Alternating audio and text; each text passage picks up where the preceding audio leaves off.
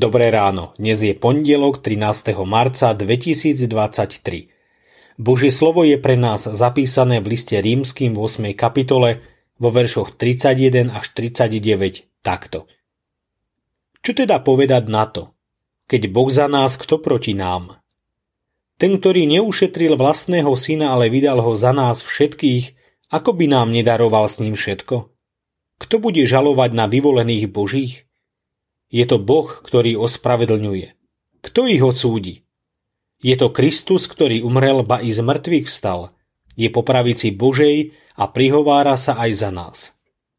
Kto nás odlúči od lásky Kristovej? Súženie alebo úzkosť? Prenasledovanie alebo hlad? Nahota, nebezpečenstvo alebo meč? Ako je napísané, pre teba sme usmrcovaní celý deň pokladajú nás za ovce na zabitie.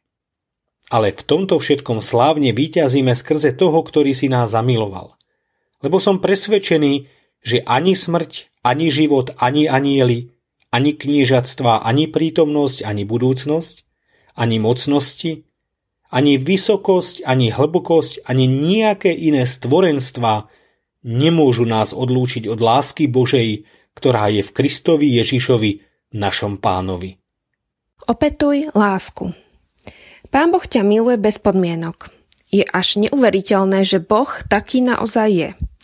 Dobrý, milujúci. Od jeho lásky k tebe ťa nič nemôže odlúčiť.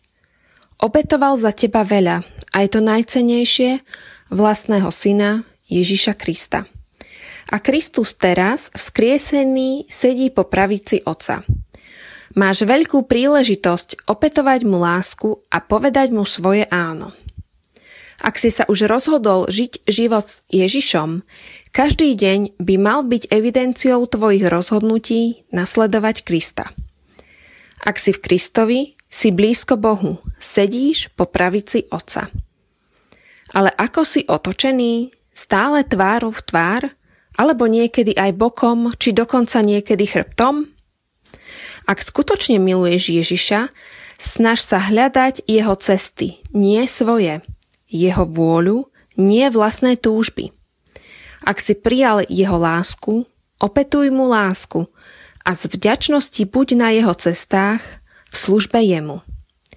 Kiež by sme všetci nasledovníci Krista mohli opetovať aj vyhlásenie, že nič nás nemôže odlúčiť od milovania Ježiša. Zamyslenie na dnes pripravil Jan Šimočko. Myslíme vo svojich modlitbách aj na cirkevný zbor Chminianskej Jakubovany.